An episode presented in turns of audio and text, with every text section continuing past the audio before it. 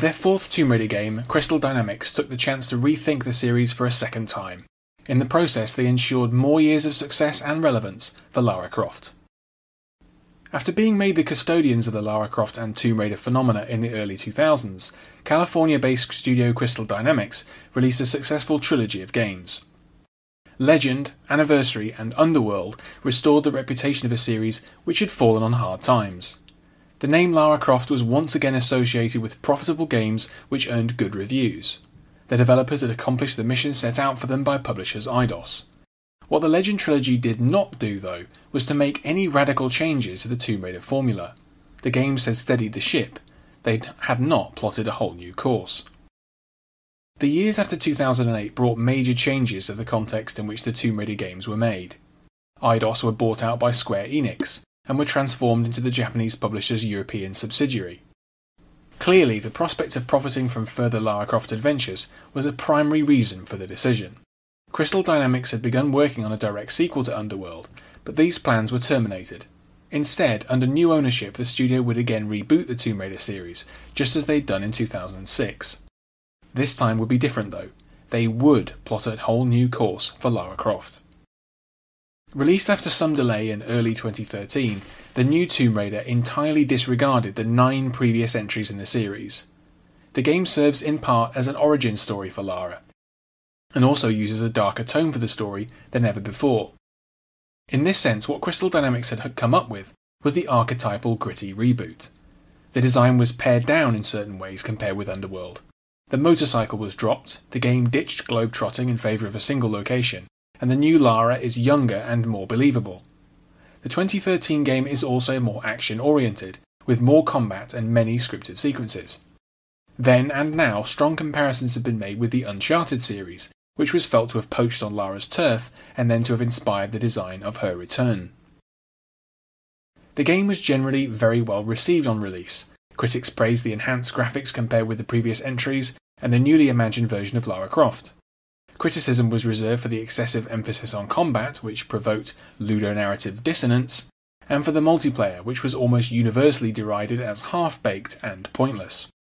Sales were very strong, and Tomb Raider had shifted almost 15 million copies across all platforms by late 2021. It was clear early on that Crystal Dynamics had achieved their aims, both critically and financially. It's easy to imagine the studio breathing a collective sigh of relief at the time, given the risk they had taken in altering the Tomb Raider formula. In Tomb Raider, Lara is introduced as a young archaeologist, who is a junior member of an expedition into the Sea of Japan on board the vessel Endurance. Led by the self regarding Dr. Whitman, the team is searching for the long lost civilization of Yamatai when the ship is torn apart by a catastrophic storm.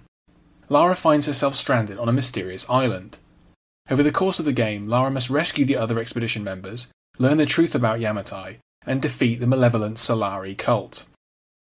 The studio's aim was for this mission of survival to transform Lara from an inexperienced lost soul into something closer to the iconic heroine that players were familiar with. Many previous games in the series had seen Lara explore a range of locations around the world. In this Tomb Raider, the use of a single location imposed a new structure on the design. The island consists of several distinct named regions, which each have their own particular characteristics. Some are low lying and swampy, while others are at high altitude and wreathed in snow.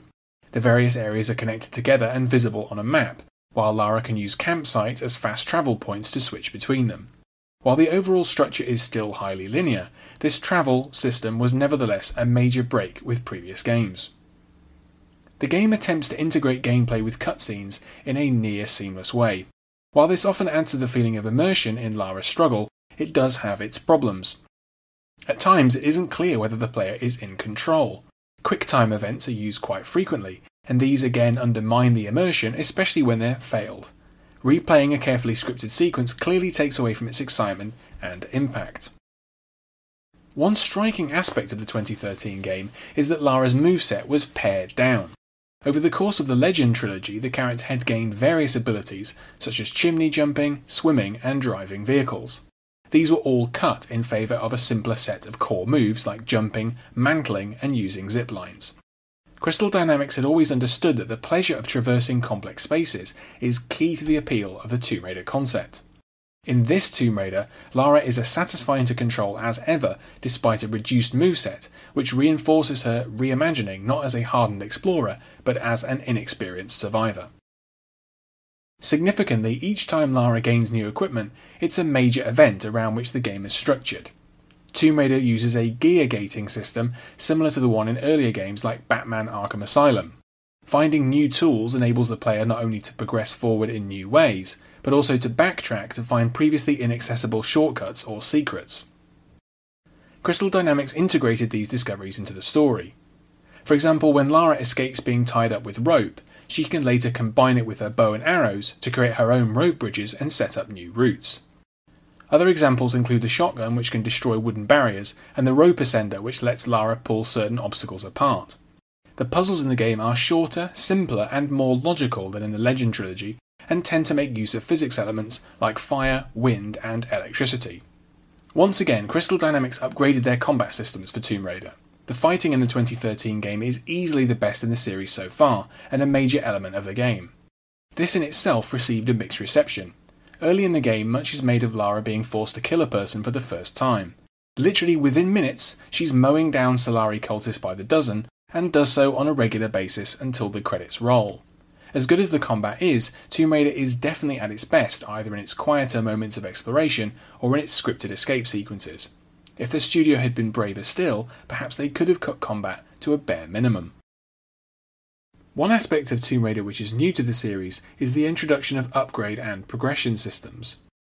There are numerous collectibles and side activities available to players, ranging from GPS caches hidden around the environments to a series of optional secret tombs that are just slightly off the beaten path. Completing these tasks rewards Lara with XP, which can be spent on a variety of skill advancements. Similarly, Lara collects a generic resource called salvage, which is traded in for upgrades to her small collection of weapons a bow, a pistol, a shotgun, and a rifle. It's easy to see how Crystal Dynamics justified these inclusions to themselves. This particular Tomb Raider is about Lara developing into the adventurer we recognise, and the upgrades literalise that sense of progression. Ultimately, though, these systems mostly serve only to bloat and complicate the game. Both the skills and weapon upgrades feel minor, and some are hardly noticeable. Without these, the XP is meaningless, and without XP, the side activities are essentially a waste of time. Again, if the studio had been braver and lent into the minimalist approach seen in its interface, Tomb Raider could have been better still. These systems seem more like a concession to seeming modern than a worthwhile design choice. This Tomb Raider has held up well over the years in its technical areas. The game's graphics have obviously dated to some extent since 2013.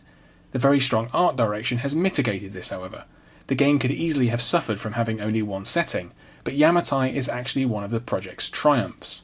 The developers were keenly aware of the need to include both visual and gameplay diversity within this setting, and managed to do exactly that. The mysterious island is a grimy but sometimes beautiful place, which displays the influence of the many forces that have occupied it the forces of the malevolent Empress Himiko, a German expedition, a group of United States Marines, Japanese troops, the Solari, and Lara's own crew all leave their mark on the island. Aside from some fairly weak weapons effects, the sound design has also stood the test of time. Yamatai is made more atmospheric by the environmental sounds, and the music is a large part of what makes the scripted escape sequences so effective. When Lara is sprinting along a collapsing bridge, then leaping for a distant handhold, the visuals, sound, and scripting all work in concert to spectacular effect that hasn't diminished with time. It's at these moments that the weaknesses of this Tomb Raider seem to fall away. Crystal Dynamics and their new owners Square Enix could definitely have chosen an easier route with this project. They could very well have made a direct sequel to Underworld and followed the path of least resistance. Had they done so, though, they may have unwittingly sparked another period of decline for Tomb Raider and for Lara Croft. Instead, they went for the braver and riskier option, recasting Lara and reimagining the gameplay model for the series. There are definitely weaknesses to their approach, particularly the excessive bloat caused by the upgrade and progression systems. But Tomb Raider 2013 is a confident and accomplished relaunch of a gaming icon, one which ensured that Lara Croft would be a relevant force and a solid business proposition for many years to come. Thanks for listening to this episode. You can find more of my writing in text and audio form at my site andyjohnson.xyz. You can also find me on Twitter at AndyJohnsonUK, and you can support me at patreon.com slash AndyJohnson.